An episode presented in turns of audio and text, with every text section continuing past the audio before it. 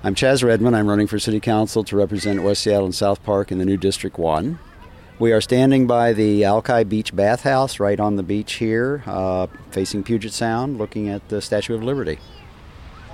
This spot is a community gathering place for a lot of things that I've been involved with. I helped put together the West Seattle Trails map, which has a kiosk here showing where you are and how to walk around. It's also the location of the Alki Art Fair, an organization that I helped found five years ago and am the music producer for. So both of those activities are community building, and that's one of the things that I do.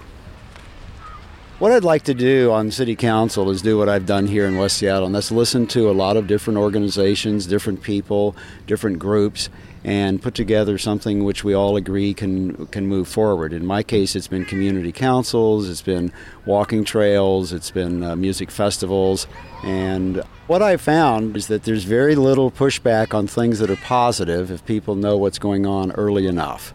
So when we start talking about music festivals, you have to get folks in the community to agree that yes, they want loud music in their neighborhood. And if you do that early on, everybody's happy.